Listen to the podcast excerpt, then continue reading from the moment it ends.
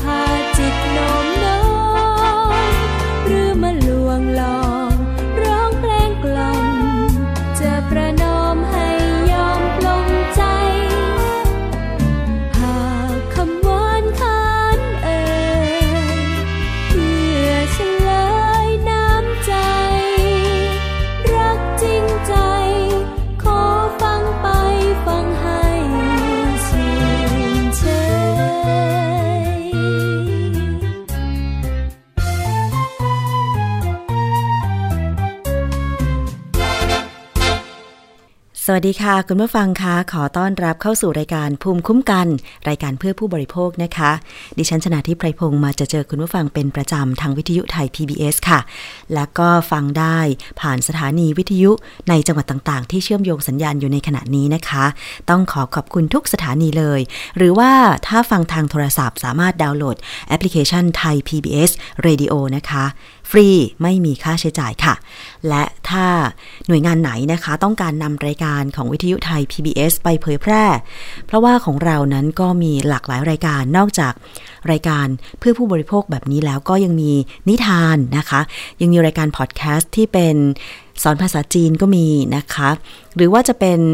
รายการแนะนำเกี่ยวกับการศึกษาต่อนะคะเช่นรายการทีคุณทีแคสต์นะคะสำหรับคุณพ่อคุณแม่ผู้ปกครองที่บางทีอาจจะมีลูกหลานอยู่ในวัยเรียนเป็นช่วงหัวเลี้ยวหัวต่อว่าจะเลือกเรียนในสาขาวิชาไหนดีจะเตรียมตัวอย่างไรเราก็มีรายการด้านการศึกษาแบบนี้ด้วยนะคะสามารถที่จะเข้าไปในหน้าเว็บไซต์ ดับเบิลยู ดับเบิลยู ดับเบิลยู ดอท ไทย พี บี เอส เรดิโอ ดอท คอม เลือกฟังรายการต่างๆได้เลยนะคะหรือว่าจะนำไปเผยแพร่ต่อก็ยินดีมากๆเลยทีเดียวค่ะลิงก์สัญญาณฟรีนะคะเพียงแต่ว่าช่วยกรุณาแจ้งเรามาเท่านั้นเองค่ะเอาละวันนี้นะคะเริ่มต้นด้วยบทเพลงพระราชนิพนธ์ในหลวงรัชกาลที่เก้านะคะชื่อเพลงว่าคำหวานเสียงร้องของนักร้องก็หวานหวานนะคะ นอกจากเพลงวันนี้เรามาติดตามประเด็นเรื่องของผู้บริโภคหลากหลายเลยทีเดียวค่ะเอาเรื่องนี้ก่อนดีกว่าคืบหน้าการแก้ไขปัญหาคอนโดมิเนียมย่านสุทธิสารนะคะซึ่งดิฉันได้นำเสนอไปถึงปัญหาแล้วก็ข้อร้องเรียนของเจ้าของร่วมและการแก้ไขปัญหาที่ผ่านมานะคะคืบหน้าปัญหาร้องเรียนให้ตรวจสอบมาตรฐานการก่อสร้างคอนโดมิเนียมย่านสุทธิสารค่ะเมื่อยี่สิบสี่กันยายนสองพันห้าร้อยหกสิบสองนะคะมีเจ้าหน้าที่ของสำนักงานคณะกรรมการคุ้มครองผู้บริโภคหรือสคบ.พร้อมด้วยเจ้าหน้าที่ของกรุงเทพมหานครนะคะก็ประกอบไปด้วยเจ้าหน้าที่จากสำนักงานที่ดินและเจ้าหน้าที่จากสำนักงานโยธาสำนักงานเขตห้วยขวางกรุงเทพมหานครนะคะเข้าตรวจสอบกรณีที่ลูกบ้านคอนโดมิเนียมแห่งหนึ่งย่านสุทธิสารร้องเรียนว่าหลังเข้าอยู่อาศัยพบความบกพร่องของอาคารชุดหลายจุดเกรงว่าการก่อสร้างไม่มาตรฐานขณะที่วิศวกรของโครงการก็เข้าชี้แจงต่อเจ้าหน้าที่ด้วยรายละเอียดเป็นอย่างไรมาติดตามกันเลยค่ะคุณผู้ฟังเจ้าหน้าที่สำนักงานคณะกรรมการคุ้มครองผู้บริโภคหรือสคบ.นะคะก็นำโดยคุณนิรุตศรีไกรวิน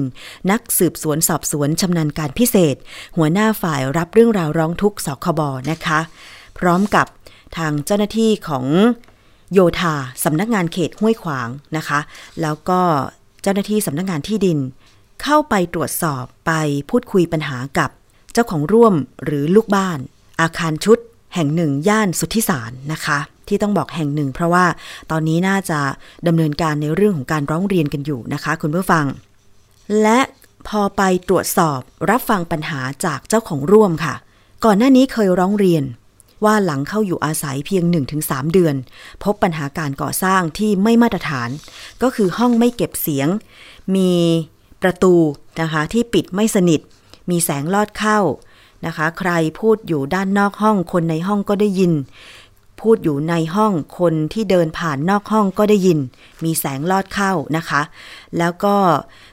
การตกแต่งภายในห้องก็ไม่ได้มาตรฐานก็คือบางห้องนะคะมีปัญหามีที่ดูดควันจริงแต่ไม่มีท่อลำเลียงควันออกนอกห้องทำให้เวลาทำกับข้าวควันจากการทำกับข้าวนั้นก็ลอยคลุ้งอยู่ในห้องแล้วก็ส่วนมากนะคะขอบประตูก็คือขอบวงกบประตูและหน้าต่างเนี่ยนะคะมีรอยแยกมีการยัดโฟมเป็นแผ่นๆอยู่ในขอบประตูขอบหน้าต่างนะคะทำให้ไปเจาะติดตั้งผนังไม่ได้นะคะอันนี้บางห้องก็ยังไม่ได้รับการแก้ไขซึ่ง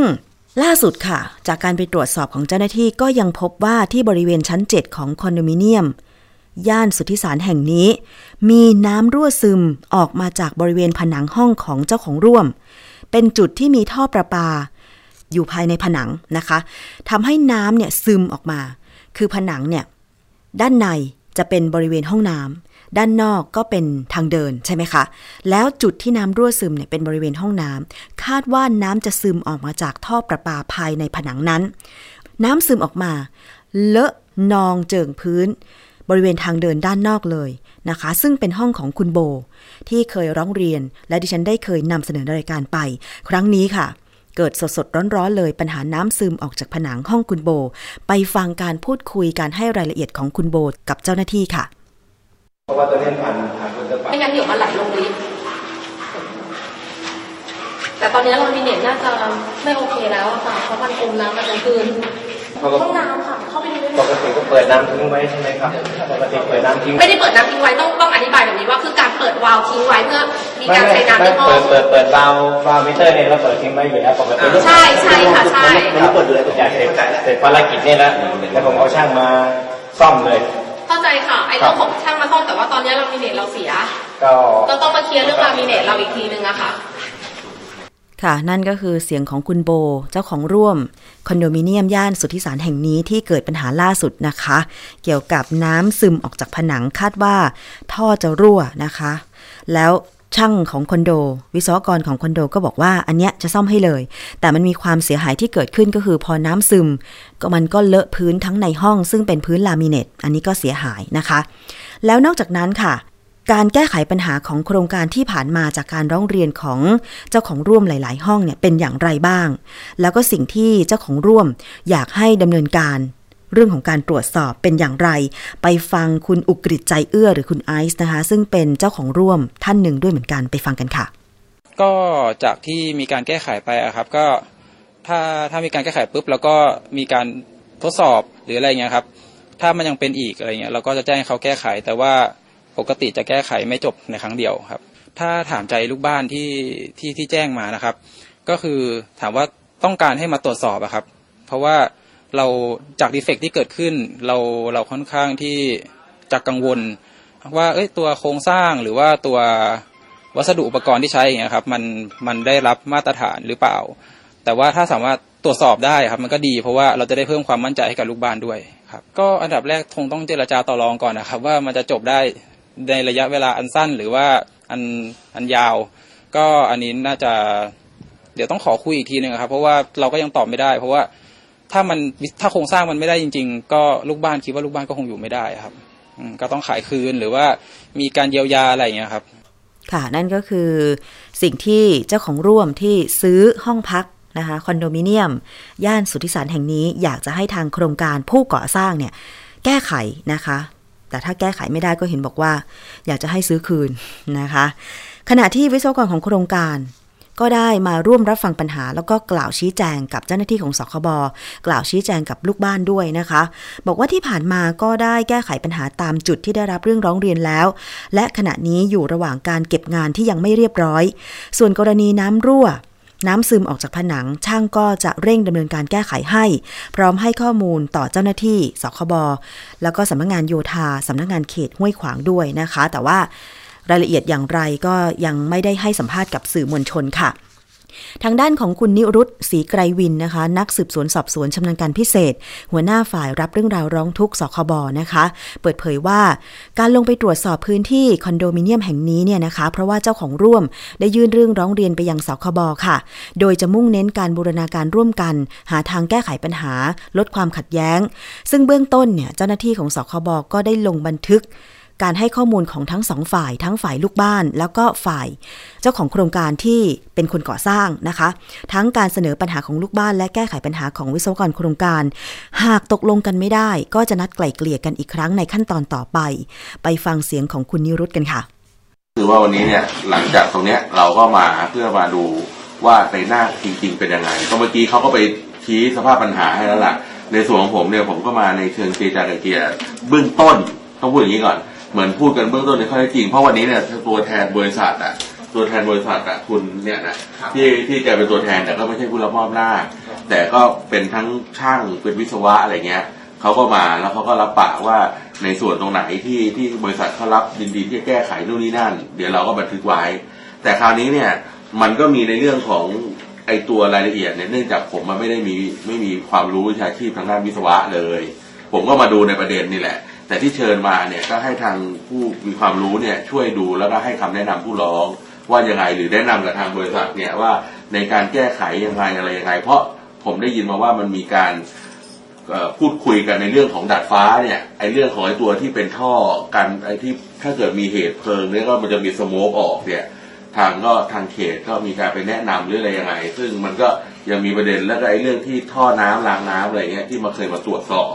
ตอนนี้เนี่ยวันนี้ก็คือมีตัวแทนช่างอะไรมาแล้วเนี่ยก็จะให้ขึ้นไปดูในรายละเอียดกัน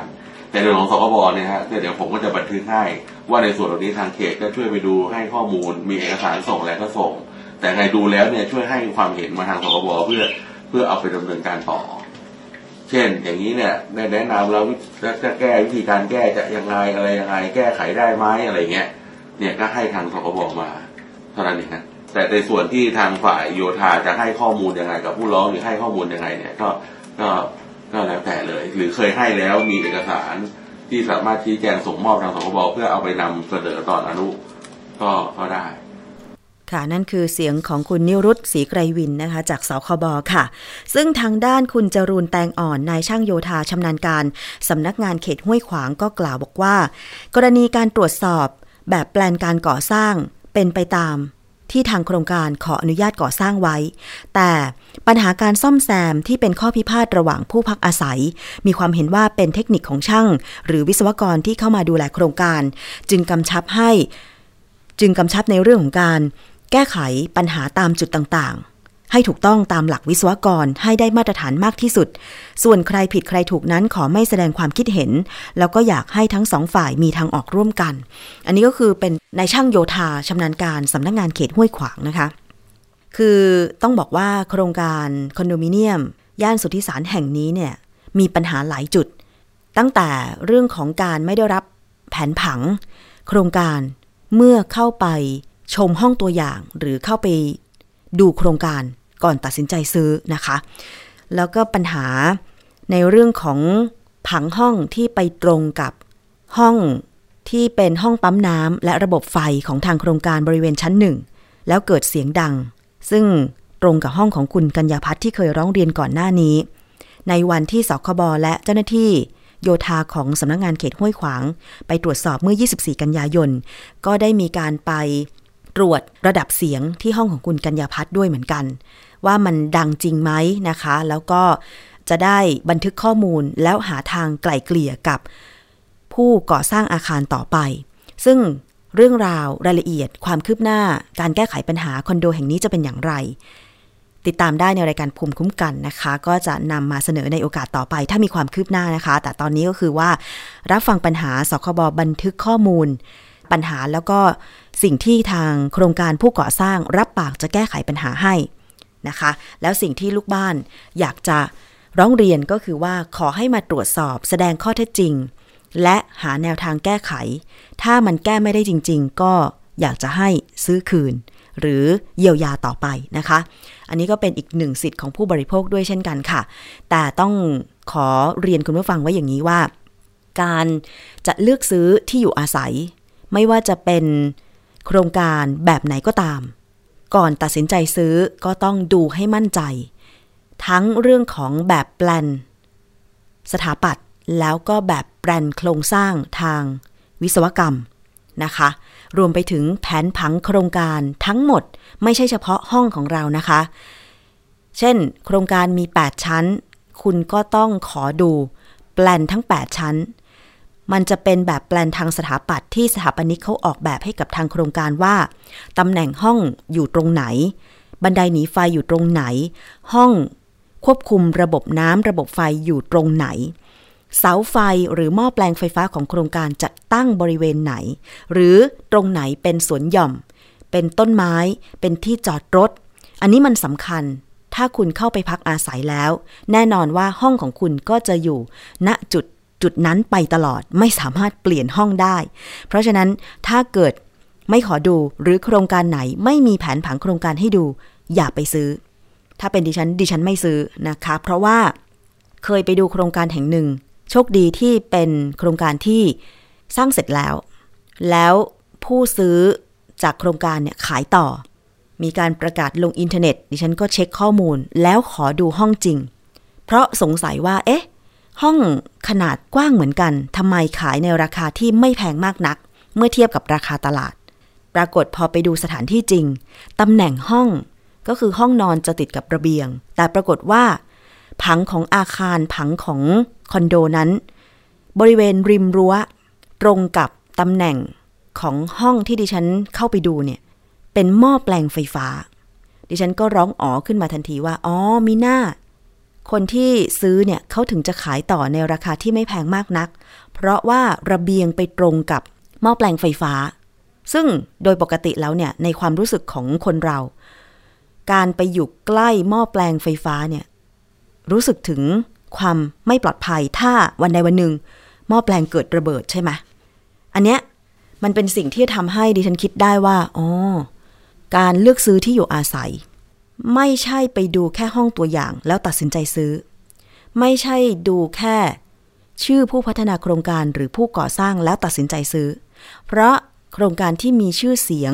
มีทุนมหาศาลมีโครงการหลายสิบโครงการก็ยังพลาดในบางโครงการเพราะบริษัทขนาดใหญ่บางทีไม่ได้มีวิศวกรหรือสถาปนิกหรือก่อสร้างเองก็ต้องไปจ้างบริษัทซับมาก่อสร้างให้อีกทีโครงการบางแห่งจะเล่าให้ฟังมีอยู่ห้าตึกตึกแรกสร้างโดยบริษัท A ตึกสองสร้างโดยบริษัท B ตึกสามสร้างโดยบริษัท C แล้วคุณคิดว่าสามบริษัทนี้ก่อสร้าง ฝีมือการก่อสร้างเหมือนกันไหมแน่นอนไม่เหมือนไม่เหมือนแล้วบริษัทซับเหล่านั้นเนี่ยโอเคอาจจะมีการเลือกคนทำงานที่มีมาตรฐานระดับหนึ่งแต่ไม่เทียบเท่ากันเพราะฉะนั้นโครงการเดียวกันบางทีต่างตึกกันก็ยังต่างบริษัทก่อสร้างเมื่อเป็นแบบนี้อ่ะผู้บริโภคผู้ที่จะซื้อที่พักอาศัยจะทราบได้ยังไงยากมากเลยนะคะว่าโครงการที่เราจะไปซื้อเนี่ยตึกที่เราจะซื้อบ้านหลังที่เราจะซื้อก่อสร้างด้วยบริษัทไหนก่อสร้างด้วยบริษัทแม่หรือบริษัทลูกหรือบริษัทจ้างซับภายนอกมาเพราะฉะนั้นถ้ามีโอกาสนะคะในระหว่างการก่อสร้างถ้าเกิดว่าคุณซื้อไปผ่อนไปสร้างไปหาโอกาสเข้าไปดูงานก่อสร้างบ่อยๆแต่ว่าถ้าเกิดซื้อบ้านหรือคอนโดมิเนียมสำเร็จรูปแล้ว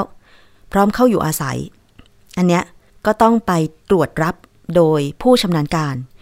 อาจจะต้องเสียเงินจ้างวิศวกรหรือสถาปนิกไปตรวจสอบห้องก่อนเซ็นรับมอบอันนี้เป็นข้อคิดจากประสบการณ์ของดิฉันเองแล้วก็จากการได้อ่านข้อมูลเรื่องอสังหาริมทรัพย์มาถ้าเกิดคุณสนใจเรื่องบ้านก็ยังมีรายการอีกรายการหนึ่งทางวิทยุไทย พี บี เอส ก็คือครบเครื่องเรื่องบ้านซึ่งดิฉันดำเนินรายการเองติดตามได้นะคะถ้าออนไลน์ก็ช่วงเวลา สิบสองถึงสิบสาม นาฬิกาวันเสาร์หลังจากนั้นฟังย้อนหลังได้เลยครบเครื่องเรื่องบ้านดิฉันจะเชิญทั้งสถาปนิกวิศวกรนักกฎหมายแล้วก็ถ้ามีปัญหาเรื่องของบ้านที่อยู่อาศัยก็จะเชิญเจ้าของบ้านมาพูดคุยพร้อมกับเชิญผู้เกี่ยวข้องมาร่วมที่จะหาทางแก้ไขด้วยกันติดตามได้นะคะอ่ะคุณผู้ฟัง ขายของกันนิดหน่อยแต่ว่าเรื่องที่อยู่อาศัยเป็นเรื่องใหญ่เพราะว่าไม่ใช่ราคาหมื่นหรือแสนแล้วตอนนี้ราคาหลักล้านคนเราจะซื้อบ้านได้กี่หลังในชีวิตอย่างมากก็หนึ่งหลังอย่างน้อยก็หนึ่งหลังอะอย่างน้อยก็หนึ่งหลังอย่างมากก็กี่หลังอะสองหลังสามหลังน้อยคนมากเลยที่จะมีบ้านหลายๆหลังนะเพราะว่าเราก็อาศัยอยู่ทีละหลังใช่ไหม อย่างคอนโดมิเนียมตอนนี้เป็นที่ต้องการของตลาดมันตรงใจกลุ่มผู้บริโภคที่เริ่มทำงานเก็บออมเงินเพื่อมีที่อยู่อาศัยเป็นของตัวเองและไม่อยากเดินทางไกลออกนอกเมืองก็ต้องอยู่คอนโดมิเนียมในวัยทำงานนี่ส่วนมากก็จะอาศัยอยู่คอนโดมิเนียมสะดวกสบายหรือบางคนไม่มีครอบครัวเป็นหนุ่มโสดสาวโสดนานๆญาติจะมาพักด้วยทีหนึ่งเนี่ยก็ไม่อยากจะไปซื้อบ้านเดี่ยวหรือทาวน์เฮาส์นอกเมืองเพราะการเดินทางไม่ค่อยสะดวกจึงตัดสินใจซื้อคอนโดมิเนียมบริเวณใจกลางเมือง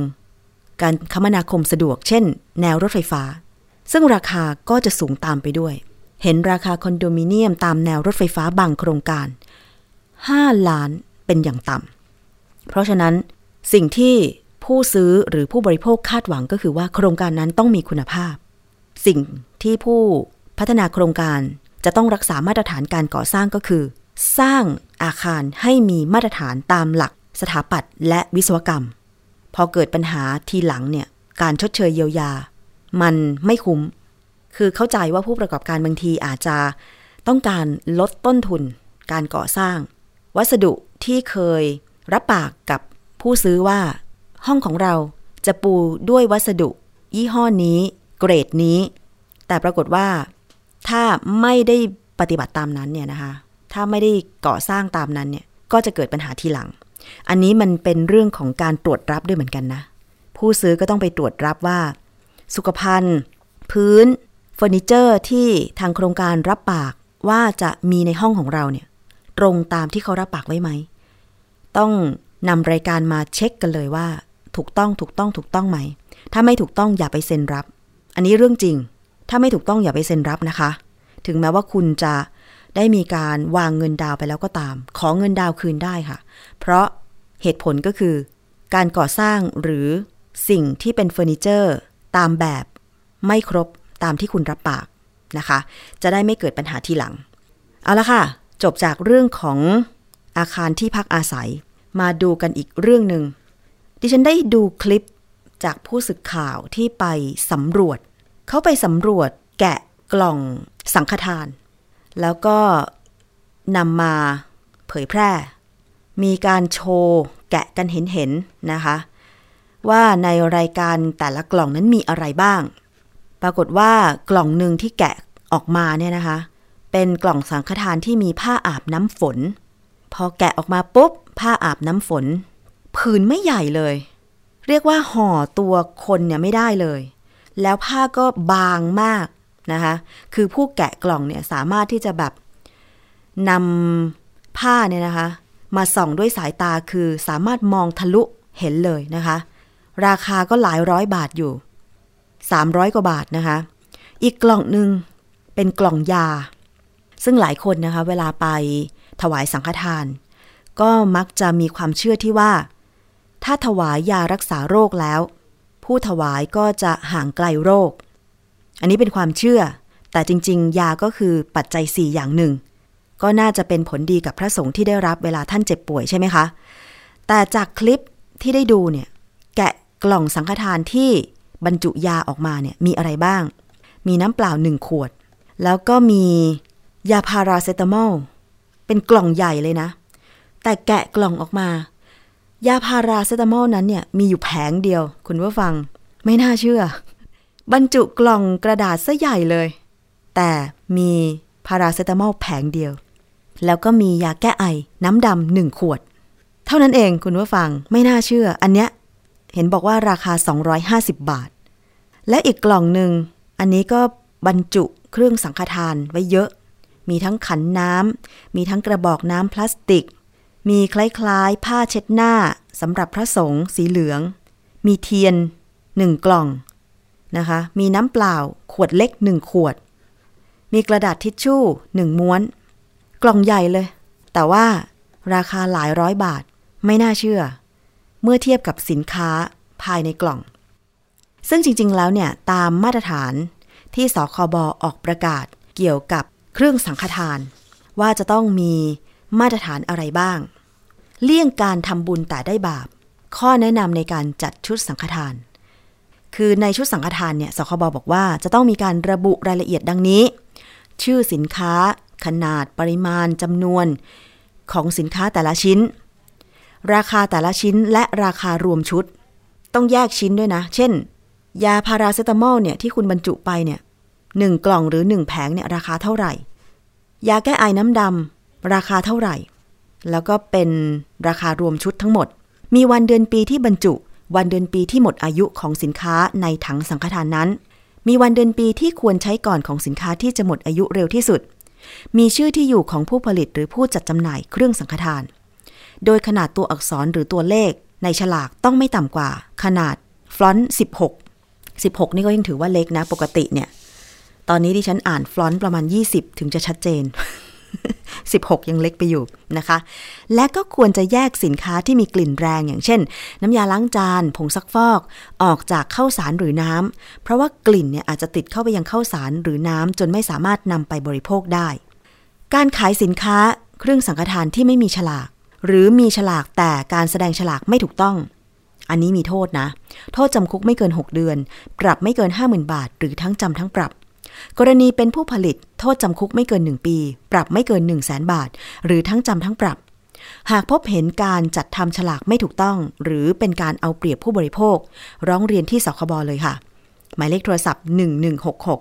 หรือตอนนี้มีเพจ Facebook ของสคบค้นหาใน Google ได้เลยพิมพ์คำว่าสคบเท่านั้นเองนะคะง่ายๆเลย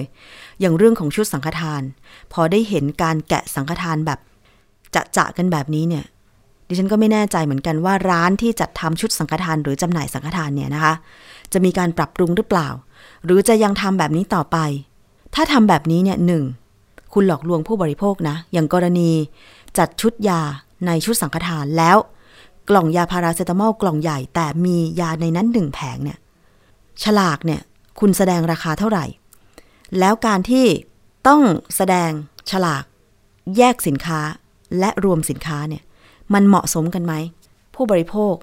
ถ้าเป็นคุณคุณจะซื้อไหมในราคาสองร้อย สามร้อย สี่ร้อย ห้าร้อยแต่สินค้าในนั้นเนี่ยเมื่อเอามาคิดแยกชิ้นกันราคาไม่ถึงครึ่งเท่ากับคุณถูกหลอกลวงใช่ไหมแล้วสิ่งที่คุณถวายพระ ถ้าพระไม่สามารถนำไปใช้ต่อได้ถือว่าเปล่าประโยชน์หรือเปล่าฝากเป็นข้อคิดสำหรับผู้ที่มีร้านสังฆทานทั้งจัดชุดเองหรือซื้อต่อมาว่าเครื่องสังฆทานเป็นเครื่องทำบุญนะชาวพุทธของเราก็เชื่อในเรื่องของบาปบุญคุณโทษการให้ของไม่ดีกับผู้อื่นเป็นบาปหรือเปล่าเมื่อส่งข้อมูลให้ทางสคบก็น่าจะมีการตรวจสอบต่อไปเพราะว่าจากคลิปเนี่ยนะคะส่งมาจากผู้สื่อข่าวบอกว่าร้านสังฆทานทั่วๆไปก็มีที่ชลบุรีก็เยอะถ้าคุณผู้ฟังไปซื้อชุดสังฆทานแล้วดูว่ามันไม่โอเคดูแล้วมันมีสินค้าที่ไม่น่าจะราคาสูงขนาดนี้ถ่ายภาพถ่ายคลิปแจ้งไปที่สคบก็ได้นะคะหมายเลขหนึ่งหนึ่งหกหกหรือเข้าไปใน Facebook ฝากไว้กล่องข้อความ Facebook ของสคบได้เลยเพื่อที่ว่าเจ้าหน้าที่สคบจะได้ลงตรวจสอบร้านจำหน่ายสังฆทานที่คุณไปตรวจสอบมาจะได้ช่วยกันป้องปรามให้มีการจำหน่ายชุดสังฆทานที่มีคุณภาพพระสงฆ์ได้รับไปก็สามารถใช้สอยได้ให้เกิดประโยชน์อย่างเต็มที่นะคะคุณผู้ฟังเอาละค่ะจากเรื่องสังฆทานนะคะเราไปต่อกันที่ค่ารถไฟฟ้ากันบ้างคนกรุงต้องจ่ายค่ารถไฟฟ้าเท่าไหร่ยิ่งโดยเฉพาะตอนนี้มีความคืบหน้าการก่อสร้างรถไฟฟ้าที่กำลังจะแล้วเสร็จในหลายๆเส้นทางมีการรีวิวสถานีรถไฟฟ้าหลายๆสถานีว่ามีความสวยงามคงความเอกลักษณ์มีความเป็นไทยหรือเป็นจุดท่องเที่ยวได้อีกจุดหนึ่งเหมือนกันแต่ค่ารถไฟฟ้าล่ะคนที่เดินทางจะต้องจ่ายเท่าไหร่มีผลการศึกษาจากสถาบันวิจัยเพื่อการพัฒนาประเทศไทยหรือ ที ดี อาร์ ไอ เมื่อเปรียบเทียบต้นทุนการเดินทางด้วยระบบขนส่งสาธารณะทางถนนและประเภทอื่นในกรุงเทพและปริมณฑลพบว่าผู้โดยสารไทยต้องควักเงินจ่ายค่ารถโดยสารระบบรถไฟฟ้า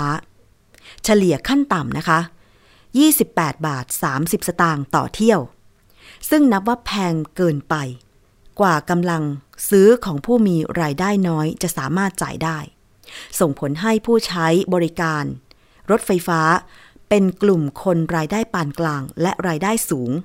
โดยอัตราค่าใช้จ่ายรถไฟฟ้าเฉลี่ยของคนกรุงอยู่ที่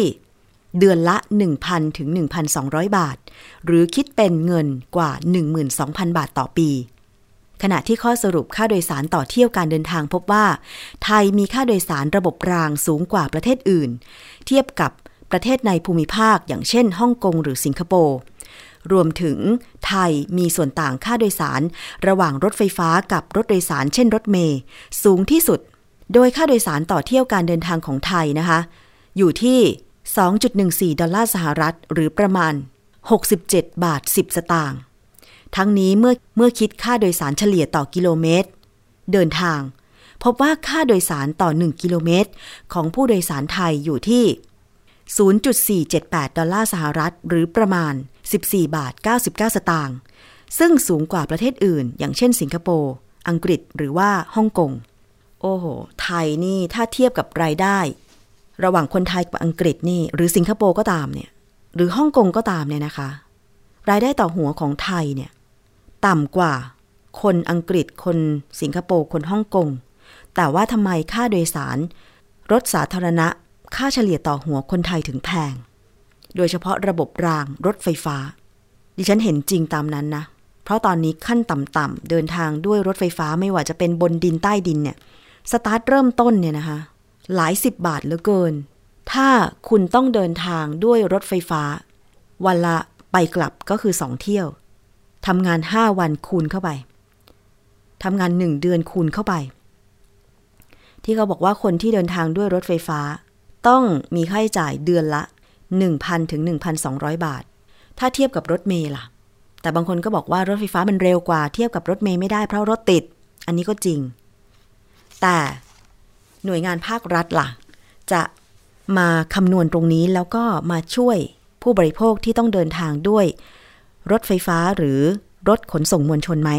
ว่ามันมีความพอดีหรือว่ามีความเหลื่อมล้ำกันหรือเปล่าอย่างค่ารถเมล์เนี่ยดิฉันก็ว่าไม่แพง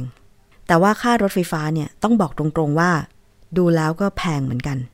ขนาดตัวเองไม่ได้ขึ้นประจำเพราะว่าเส้นทางที่เดินทางไม่มีรถไฟฟ้า ซึ่งกำลังจะแล้วเสร็จก็คือรถไฟฟ้าสายสีแดงที่มาจากรังสิตผ่านวิภาวดีรังสิตผ่านหน้าไทย พี บี เอส แล้วก็จะไปเชื่อมต่อโน่นนะคะรถไฟฟ้าสายอื่นๆแต่ว่าตอนนี้ยังไม่แล้วเสร็จถ้าแล้วเสร็จถ้าได้มีโอกาสใช้บริการรถไฟฟ้าสายสีแดงแล้วจะมาเรียนคุณผู้ฟังให้ทราบต่อไปแต่ทั้งนี้ทั้งนั้นค่ะความสะดวกสบายของรถไฟฟ้าเนี่ยบางทีก็ยังไม่เต็มที่นะเพราะว่าที่ตั้งของสถานีขึ้นลงรถไฟฟ้าเนี่ยบางจุดมันไม่ได้อยู่ในย่านชุมชนหรือสะดวกสบายที่จะเดินไปขึ้นรถไฟฟ้ามันก็ต้องนั่งรถสองแถวนั่งวินมอเตอร์ไซค์เพื่อจะไปขึ้นรถไฟฟ้าอีกต่อหนึ่งแล้วถ้าเกิดว่าวันไหนเราต้องกลับบ้านดึกๆเราจะไปต่อรถสองแถวหรือวินมอเตอร์ไซค์ได้ยังไงทำให้หลายคนก็ยังไม่เลือกใช้บริการรถไฟฟ้าเป็นประจำอาจจะเลือกใช้บางครั้งใช่ไหมคะอันเนี้ยก็อยากจะบอกว่ามันก็ยังไม่ตอบโจทย์เรื่องของจุดเชื่อมต่อหรือการนำรถชัตเทิลบัสขนส่งจากหมู่บ้านจากซอยเพื่อไปยังสถานีรถไฟฟ้าก็ยังไม่ตอบโจทย์นะคะบางทีดิฉันก็ยังงงว่าออกแบบสถานีรถไฟฟ้าทำไมมาให้ขึ้นลงตรงจุดที่เปลี่ยวเปลี่ยวไม่ใช่ย่านชุมชนไม่ใช่ปักซอยอะไรอย่างเงี้ยเปลี่ยวเปลี่ยวคุณลองมาดูเส้นทางถนนวิภาวดีรังสิตสิคะกว่าจะไปขึ้นรถไฟฟ้าได้ต้องนั่งวินมอเตอร์ไซค์ไปอีกกิโลเมตรกว่าๆสองกิโลเมตรอย่างเงี้ยเป็นผู้หญิงถ้าเดินทางกลางคืนมันก็อันตรายจริงๆอยากจะให้ทบทวนการออกแบบสถานีรถไฟฟ้าจุดขึ้นลงด้วยนะคะว่ามันจะตอบโจทย์คนใช้ชีวิตไหมนะคะอีกเรื่องนึงค่ะเรื่องของการประกันสังคมกันบ้างใครที่ต้องจ่ายเงินประกันสังคมตอนนี้นะคะก็อาจจะมีข่าวเกี่ยวกับเรื่องของการเตรียมพิจารณาแก้กฎหมายพระราชบัญญัติประกันสังคมอีกรอบนึงค่ะโดยสำนักงานประกันสังคมบอกว่าจะให้เก็บเงินสมทบแบบขั้นบันไดก็คือค่อยๆขยายเพดานเงินเดือนสูงสุดในการคำนวณเงินสมทบคาดว่าภายในระยะเวลาห้าปีจะสามารถเก็บเงินสมทบได้เดือนละ หนึ่งพัน บาทตามเป้าหมายเรื่องนี้เปิดเผยโดยนายอนันตชัยอุทัยพัฒนาชีพเลขาธิการสำนักงานประกันสังคมหรือสปส.บอกว่าที่ผ่านมาได้แก้ไขร่างพระราชบัญญัติประกันสังคมเพื่อให้มีการเก็บเงินสมทบเพิ่มโดยขยายเพดานจากเดือนละเจ็ดร้อยห้าสิบบาทเป็นเดือนละ หนึ่งพัน บาทเพื่อให้มีเงินไปเพิ่มสิทธิประโยชน์ด้านต่างๆและทำให้เพิ่มเงินบำนาญหลังเกษียณเพิ่มเงินบำนาญหลังเกษียณแต่หลังจากที่มีการนำไปรับฟังความคิดเห็นแล้วพบว่ามีทั้งคนที่เห็นด้วยและไม่เห็นด้วยจึงยังไม่ได้เดินหน้าต่อแต่ก็ไม่ได้ล้มเลิกขณะนี้กำลังพิจารณาเรื่องการเก็บเงินสมทบแบบขั้นบันไดอย่างไรก็ตามค่ะอาจจะต้องดูนโยบายของรัฐมนตรีว่าการกระทรวงแรงงานด้วยและรัฐบาลชุดใหม่อีกครั้งว่าเป็นไปได้เป็นไปในแนวทางเดียวกันหรือไม่นะคะเหตุที่ต้องเก็บเงินสมทบเพิ่มตามขั้นบันไดสำนักงานประกันสังคมระบุว่าสปส.เนี่ยเริ่มเก็บเงินสมทบ ห้าเปอร์เซ็นต์ โดยคำนวณจากฐานเงินเดือนขั้นต่ำสูงสุดที่ หนึ่งพันหกร้อยห้าสิบ บาทนะคะสูงสุดอยู่ที่ หนึ่งหมื่นห้าพัน บาททำให้มีการเก็บเงินสมทบสูงสุดตอนนี้นะคะเจ็ดร้อยห้าสิบบาทต่อเดือนซึ่งเก็บอัตรานี้มาตั้งแต่ปีสองพันห้าร้อยสามสิบสามถึงปัจจุบันโดยไม่ได้เก็บเพิ่มเลยแต่แต่ละปีก็อาจจะต้องมีการเพิ่มสิทธิประโยชน์ซึ่งตรงนี้แหละก็ต้องมาคอยดูกันต่อไปว่าจะมีการแก้ไขร่างพรบประกันสังคมหรือไม่นะคะเอาละค่ะช่วงนี้เรายังมีอีกช่วงหนึ่งก็คือคิดก่อนเชื่อกับดร.แก้วกังสดาลอำไพนักพิษวิทยาวันนี้มีเรื่องของกะหล่ำปลีมาฝากคุณผู้ฟังกันไปฟังกันค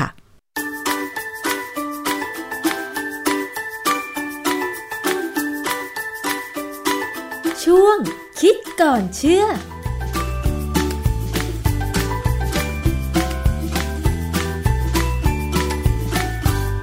พูดถึงผักนะคะเวลาเราจะกินผักเนี่ยก็สามารถนำมาปรุงได้หลายแบบนะคะไม่ว่าจะกินเป็นผักสดผักต้มหรือเอาไปแกง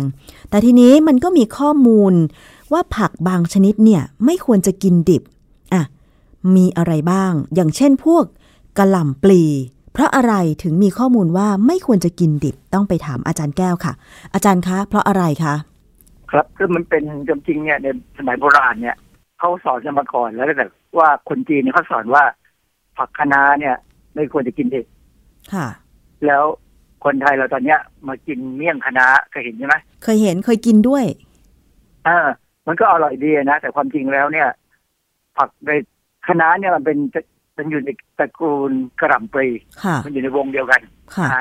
เพราะฉะนั้นเขาคนจีนเนี่ยเขาผมก็ไม่เข้าใจกันว่าเขารู้ได้ยังไงว่าไม่ควรจะกินดิบจริงๆอ่ะมันคือมันมีสารพิษที่อยู่ในธรรมชาติคือพืชตระกูลกระหล่ำปลีเนี่ยมีกระหล่ำดอกกระหล่ำปลีผักคะน้าพวกเครสบอกชอยบอกเคอรี่อะไรเนี่ยนะกระหล่ำดาวพวกเนี้ยมันจะเป็นพืชที่เขาจะสร้างสารพิษขึ้นมาเพื่อป้องกันตัวเองไม่ให้แมลงมากัดนะแต่ก็ไม่เคยพ้นหรอกใช่อาจารย์อะไรบางตัวมันทนได้ใช่เพราะว่ามันมีคำพูดบางคำพูดอาจจะแบบล้อกันในสมัยก่อนอย่างเงี้ยนะคะพื้นที่ไหนที่เขาปลูกพืชตระกูลกระหล่ำปลีกระหล่ำดอกมากๆเนี่ยแล้วเวลาแมลงมันมากัดกินเนี่ยเขาก็ต้องกำจัดด้วยการฉีดพ่นสารเคมีกำจัดศัตรูพืชไม่ว่าจะเป็นหนอนหรืออะไรอย่างเงี้ยนะคะการฉีดสารเคมีนั้นเนี่ยมันอาจจะฉีดในปริมาณมากคืออันนี้เป็นบางพื้นที่และสมัยก่อนนะเป็นเรื่องเล่าแล้วจนกระทั่งมีคำล้อว่าถ้าเด็กบ้านไหนร้องไห้ก็มักจะโดนล้อว่าเนี่ยเดี๋ยวจะผัดกะหล่ำปลีให้กินเลยเด็กก็จะหยุดร้องเพราะว่าเด็กไม่อยากกินผัดกะหล่ำปลีเพราะว่าคนในพื้นที่รู้ว่ามันฉีดสารเคมีกำจัดศัตรูพืชมากอะไรอย่างเงี้ยค่ะอาจารย์ความจริงพืชไอ้พวกกะหล่ำเนี่ยนะหรือแม้กระทั่งพวกผักกาดขาวเนี่ยพวกนี้เป็นพวกใบหอนึกออกไหมใบห่อแล้วคำว่ามันจะมีใบเป็นชั้นๆขึ้นไปค่ะทีนี้เวลาเขาใช้สารกำจัดศัตรูพืชเนี่ยมันก็ฉีดได้เฉพาะใบข้างนอกใช่โอกาสที่จะซึมไม่ค่อยมีหรอกเพราะนั้นถ้าเรากินเนี่ยเราใช้วิธีเด็ดใบข้างนอกทิ้งเนี่ยมันก็จะไม่ค่อยมีปัญหาเกี่ยวกับสารพิษที่ฉีดแต่ปัญหามันอยู่ที่ว่าบางทีเนี่ยก็จะเอาสารกำจัดศัตรูพืชเนี่ยผสมไปกับเมล็ดแล้วปลูกเลยโอ้มันผสมได้เหรอคะอาจารย์ผสมได้เขาเขาจะกำจัดมาตั้งแต่คืออันนี้อาจจะสมบูรณ์อยู่ข้างในด้วยก็จะกำจัดพวกในดินในอะไรทั้งหมดมาอะไรเยอะแยะเลยค่ะคือจริงๆแล้วถ้าผมจำไม่ผิดเนี่ยกระหล่ำปลีเนี่ยเขาใช้สารเคมีหลายตัวเหมือนกันในการที่จะทำให้มันโตขึ้นมาเป็นหัวเสืองามเนี่ยมีทั้งสารกำจัดศัตรูพืชมีทั้งปุ๋ยเคมีอะไรพวกเนี้ยนะอย่างข้าวเนี่ยเคยคุยในที่ประชุมเนี่ยคนที่มาจากกรมวิชาการเกษตรเนี่ยเคยเล่าให้ฟังว่าข้าวบางชนิดเนี่ยใช้สารเคมีทั้งหมดสิบหกชนิดจนกว่ามันจะเป็นเม็ดออกมาให้เรากินสิบหกชนิดอ่าผมก็ฟังแล้วผมก็อึ้งก็บอกแต่มันมันมันก็ไม่ได้ตกค้างมากมายหรอกมันก็ถูกขัดสีออกไปบ้างนะฮะมันที่เราต้องอยู่กับสารเคมีนะคือกระหล่ำปลีเนี่ยเป็นพืชที่ถ้าดิบมีสารพิษแต่ความจริงถ้าดิบกินดิบก็จะได้ประโยชน์บางอย่างแต่ถ้ากินสุกก็ได้ประโยชน์อีกอย่างนึงค่ะอาจารย์คะถามนิดนึงสารพิษที่กระหล่ำปลีมันสร้างขึ้นมาเพื่อป้องกันตัวเองให้รอดพ้นจากแมลงศัตรูพืชอย่างเงี้ยค่ะมันมากพอไหมคะที่ถ้าเกิดสมมุติเรากินกระหล่ำปลีดิบมากสุดสักหัวหนึ่งเนี่ยเราจะได้รับสารพิษนั้นด้วยโอ้ยไม่มากอย่างนั้นหรอกมันมันไม่ได้มากถึงขนาดทำให้เรามีปัญหาทันทีทันใดแต่ว่าสิ่งที่เราเข้ากังวลก็คือว่าการกินกระหล่ำปลีดิบไปเรื่อยๆหรือกินคะน้าดิบกินอะไรดิบๆเนี่ยนะไอ้ผักตระกูลเนี่ยมันมันมีสารพิษชื่อกอยโตรเจนซึ่งสามารถจะไปจับไอโอดีนในร่างกายเราได้คือถ้ามันจับไอโอดีนไว้เนี่ยมันก็จะทำให้เราไม่สามารถเอาไอโอดีนเนี่ยไปใช้สร้างไอไทรอยด์ฮอร์โมนนะพอเราสร้างไทรอยด์ฮอร์โมนได้ไม่ดีเนี่ยต่อมไทรอยด์เรามันจะพยายาม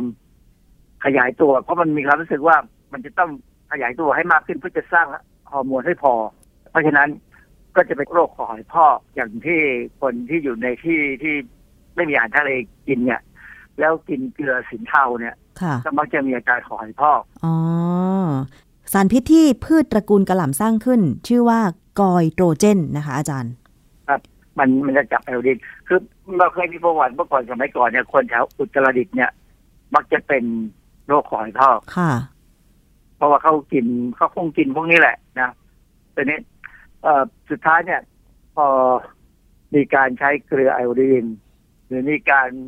การคมนาคมขนส่งมันดีขึ้นนะอาหารทะเลก็ขึ้นไปถึงเหนือถึงอีสานได้อาการของคอหอยพอกก็น้อยลงเรื่องของกระหล่ำปลีเนี่ย มันเป็นมันเป็นตัวอย่างของที่ผมมักจะยกตัวอย่างกับนักศึกษาว่าในทางพิษวิทยาเนี่ยเราจะกินหรือทำอะไรก็ตามเนี่ยเราจะประเมินจากข้อมูลที่มีว่าเราจะเสี่ยงกินหรือไม่ไม่เสี่ยงกินค่ะกระหล่ำปลีดิบก็อย่างที่บอกแล้วว่ากระหล่ำปลีดิบเนี่ยถ้าเรากินเนี่ยเราจะได้สารธรรมชาติซึ่งมีประโยชน์มากในกระหล่ำปลีดิบเนี่ยจะมีสารกลุ่มเราเรียกว่ากลูโคซิโนเลตนะสารตัวเนี้ยโดยธรรมชาติแล้วเนี่ยมันจะยังไม่ออกฤทธิ์ทำหน้าที่อะไรแต่ว่ามันจะต้องถูกเปลี่ยนไปเป็นสารชื่อไอโซไทโอไซยาเนตโดยใช้เอนไซม์ชื่อไมโลซิเนสทีนี้ไอ้เจ้ากลูโคซิโนเลตกับเอนไซม์ไมโลซิเนสเนี่ยเวลามันอยู่ในกระหล่ำปลีเนี่ยมันจะแยกกันอยู่ก็อยู่คนละห้อง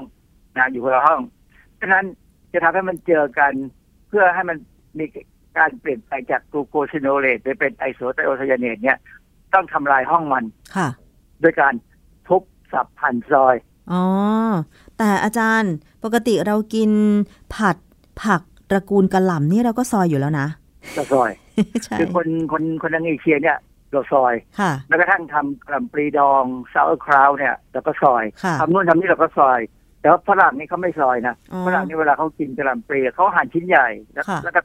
แล้วก็ทำเป็นซุปเป็นอะไรแค่หั่นสีอะไรอย่างเงี้ยนะซึ่งอย่างนั้นเนี่ยโอกาสที่เอนไซม์มันจะไปทำเป็นกลูโคซิโนเลตเป็นไอโซไทโอไซยาเนตเนี่ยจะน้อยไอ้เจ้าสารกลุ่มไอโซไทโอไซยาเนตที่เกิดขึ้นเนี่ยมันมีความสามารถในการกระตุ้นการทำลายสารพิษในร่างกายเราให้ดีขึ้นเพราะฉะนั้นมันมีเคยมีงานระบาดวิทยาเนี่ยเขาทำในเมืองจีนเขาพูดประมาณว่าถ้าอาทิตย์หนึ่งเราได้กินอาหารที่มีกระหล่ำปลีสักสองครั้งอาทิตย์ละสองครั้งเนี่ยนะเป็นจานการกับข้าวเนี่ยนะเราก็จะลดความเสี่ยงต่อการเป็นมะเร็งน้อยกว่าคนอื่นประมาณสองเท่าอาจารย์คะแล้วสารที่มีอยู่ในกระหล่ำปลีหรือพืชในวงกระหล่ำปลีที่อาจารย์บอกว่าคือกลูโคซิโนเลตเนี่ยนะคะมันจะอยู่ในรูปถ้าเกิดว่าเรากินดิบหรือว่ากินสุกมันมันจะยังคงอยู่เหมือนเหมือนกันไหมคะหรือว่าไม่เหมือนกัน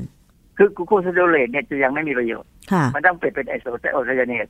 แต่ถ้ามันเปลี่ยนเป็นไอโซไทโอไซยาเนตแล้วถ้าเอาไปผัดไปทอดเนี่ยมันจะสลายตัวเหมือนกันอ๋อเพราะฉะนั้นถ้ากินพืชในวงกระหล่ำแบบดิบก็จะได้ไอโซไทโอไซยาเนตเต็มๆใช่ไหมคะอ่าแต่ต้องสับต้องซอยมันอ๋อเพราะฉะนั้นคือเวลาไปผัดมันก็ไม่ถึงกับหมดหรอกถ้าเราผัดแบบไฟแรงปุ๊บปั๊บเอาขึ้นมาเลยเนี่ยนะมันอาจจะเหลืออยู่บ้างแต่ว่าถ้าเราต้มเนี่ยก็คงแทบจะไม่เหลือน้อยหน่อยค่ะนะเพราะฉะนั้นถ้าถ้าจะกินกระหล่ำปลีเพื่อแกล้มกับอะไรส้มตำลาบกับเนื้อย่างน้ำตกลาบเป็นไงนะค่ะควรจะซอยซะซอยให้เป็นฝอยๆเลยแต่เป็นฝอยๆแบบจริงๆกระหล่ำปลีเนี่ยยิ่งซอยยิ่งฝอยจะยิ่งอร่อยเพราะว่ามันจะมีการเปลี่ยนแปลงของน้ำตาลในตัวมันด้วยมันจะหวานขึ้นอะไรอย่างเงี้ยนะไอโซไทโอไซยาเนตเนี่ยที่บอกว่าถ้าเรากินแบบสับซอยเนี่ยนะมีงานวิจัยบางชิ้นกันเขาบอกว่ามันสามารถกระตุ้นให้เซลล์ผิดปกติเนี่ยเช่นเซลล์มะเร็งเนี่ยมันฆ่าตัวตายได้อ๋อค่ะหรือมันอาจจะยับยั้งการแบ่งเซลล์ของเซลล์มะเร็งได้อะไรแบบนี้นะค่ะเพราะฉะนั้นมันต้องมาประเมินว่าเราอยู่ในสถานภาพที่กินอาหารมีไอโอดีนพอไหมค่ะถ้ามีพอถ้ากินอาหารพอนะมีมีไอโอดีนพอเนี่ยนะพูดง่ายๆคือกินอาหารทะเลได้เนี่ยนะค่ะซึ่งผมไม่ค่อยกินเลยนะแต่ว่าผมก็กินกุ้งแห้งไม่มีปัญหาผมพอกินกุ้งแห้งบ้างอาจารย์จะเสี่ยงขาดไอโอดีนไหมคะเนี่ยไม่ผมกินไอกุ้งแห้งผมกินเดี๋ยวผมกินน้ำปลาบ้างเหมือนกันผมกินเกลือผสมไอโอดีนผมก็กินกระหล่ำปลีดิบได้เวลาที่กินไส้กรอกอีสานกินลาบกินอะไรเนี่ยผมก็กินกระหล่ำปลีซอยนะแต่ถ้าคนไหนอยู่ในที่ที่โอกาสกินอาหารทะเลน้อยและไม่ได้กินเกลือไอโอดีนเนี่ยก็อย่าไปเสี่ยงก็ให้กินกระไอเอาไปต้มซะถ้าต้มแล้วคือกระหล่ำปลีนี่ก็เป็นผักที่มีสารอาหารพอสมควรนะที่ดีๆนะและที่สำคัญคือมันมีใยอาหารค่ะดังนั้นการกินกระหล่ำปลีเนี่ยก็ต่อให้ดิบหรือสุกก็ได้ประโยชน์เหมือนกันแต่ถ้ามองในแง่ของการป้องกันสารพิษเนี่ยเราก็มองว่ากระหล่ำปลีดิบน่าจะดีกว่าอ๋อแต่ต้องกินไอโอดีนให้พอกินอาหารที่มีไอโอดีนพอค่ะนะหรือกินเกลือผสมไอโอดีนค่ะง่ายๆเลยค่ะสำหรับใครที่ชอบรับประทานขนมจีน ผักแกล้มขนมจีนที่นิยมกันอย่างหนึ่งก็คือกะหล่ำปลีซอยอาจารย์ซอยเป็นฝอยๆเลยอืมอ่ะก็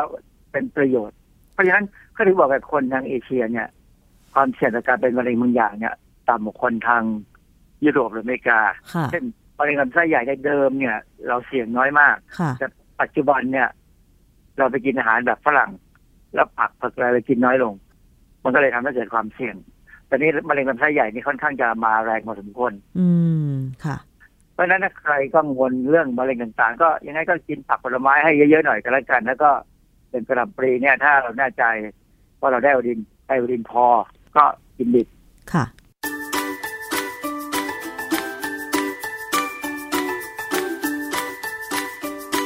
บค่ะช่วงคิดก่อนเชื่อ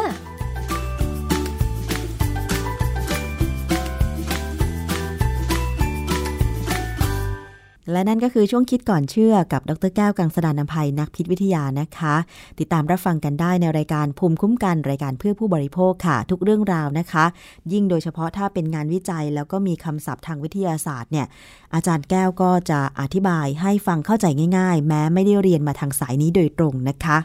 วันนี้รายการภูมิคุ้มกันหมดเวลาลงแล้วค่ะขอบคุณมากเลยสำหรับการติดตามรับฟังและขอบคุณสถานีวิทยุในจังหวัดต่างๆที่เชื่อมโยงสัญญาณรายการด้วยนะคะดิฉันชนาธิไพพงศ์ต้องลาไปก่อนสวัสดีค่ะติดตามรับฟังรายการย้อนหลังได้ที่เว็บไซต์และแอปพลิเคชัน Thai พี บี เอส Radio Thai พี บี เอส Digital Radio วิทยุข่าวสารสาระเพื่อสาธารณะและสังคม